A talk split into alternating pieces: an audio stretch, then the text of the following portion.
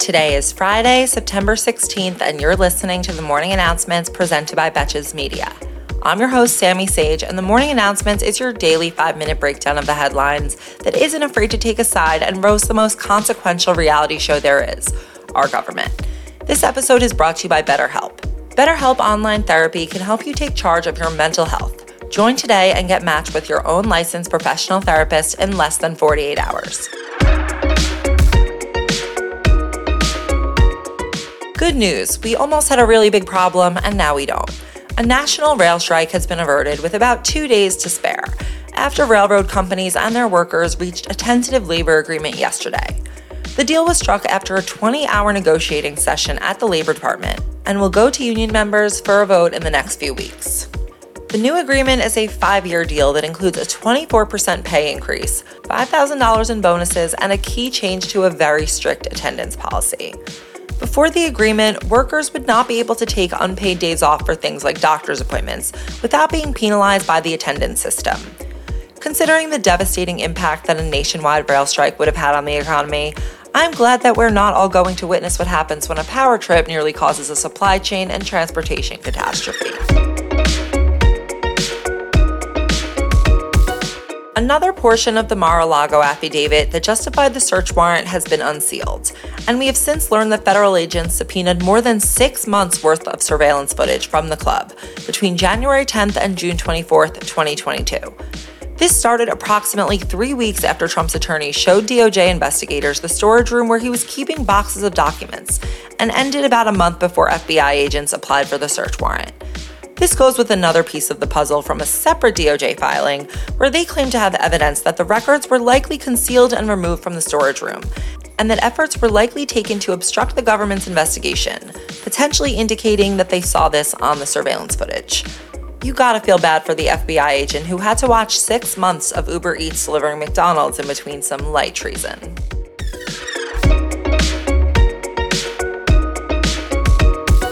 Governor Ron DeSantis flew 2 planes full of immigrants from Florida to Martha's Vineyard, of all places, in an effort to transport illegal immigrants to sanctuary destinations, according to DeSantis' communications director.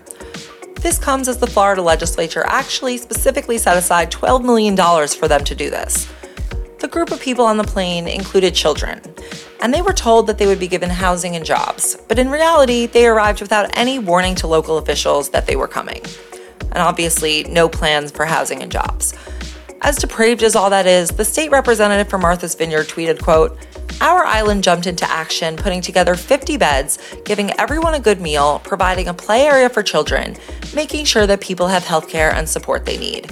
We are a community that comes together to support immigrants," end quote. Maybe sending them to a liberal enclave overflowing with disposable income wasn't the brilliant idea you thought it was. I should add that Texas Governor Greg Abbott has been doing the same thing, except he's been busing migrants to D.C., New York, and Chicago. And Arizona Governor Doug Ducey has also been doing the same thing since May, forcing passengers to sign a waiver that the free trips are voluntary. So their immigration policy is basically the equivalent of a catfish Instagram vacation giveaway.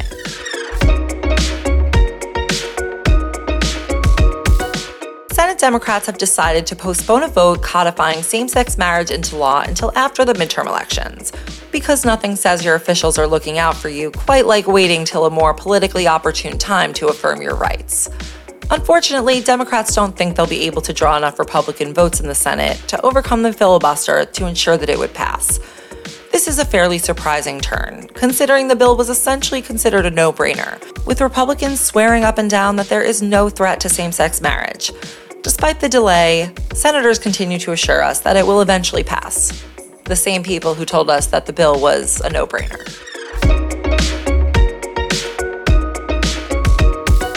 In a reversal of a previous decision, the Supreme Court ruled that Yeshiva University in New York must comply, at least for now, with the state court's order that they recognize a gay rights organization on their campus.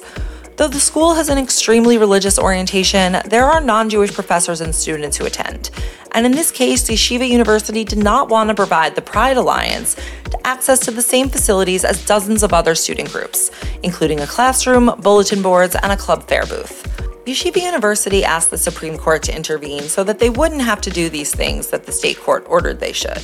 but a majority of the justices said that it was too soon for the high court to get involved, and that they had to obey the state's order until all other legal avenues failed. Though Justice Alito noted in his dissent that, quote, Yeshiva would likely win if its case came before us. Until then, good luck trying to shield your campus from gay people in New York City. Jig is up, babes. And finally, we have an uneasy story to end your week. I am so sorry. New reporting from the Washington Post reveals that customs officials have copied Americans' phone data at a massive scale. Specifically, they're adding data including contacts, call logs, and photos from as many as 10,000 phones per year, and adding it to a massive database that they've compiled of electronics seized at border crossings. I guess we finally have an answer to who's watching all those fireworks videos.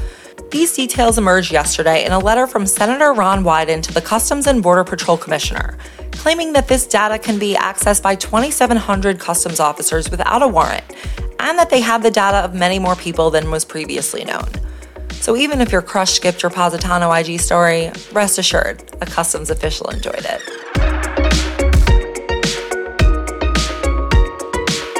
Thank you for listening to The Morning Announcements, and thanks again to our partner, BetterHelp. BetterHelp is therapy done securely online, so you never have to worry about sitting in a waiting room again. It's available to clients worldwide and more affordable than traditional offline therapy. And financial aid is available as well.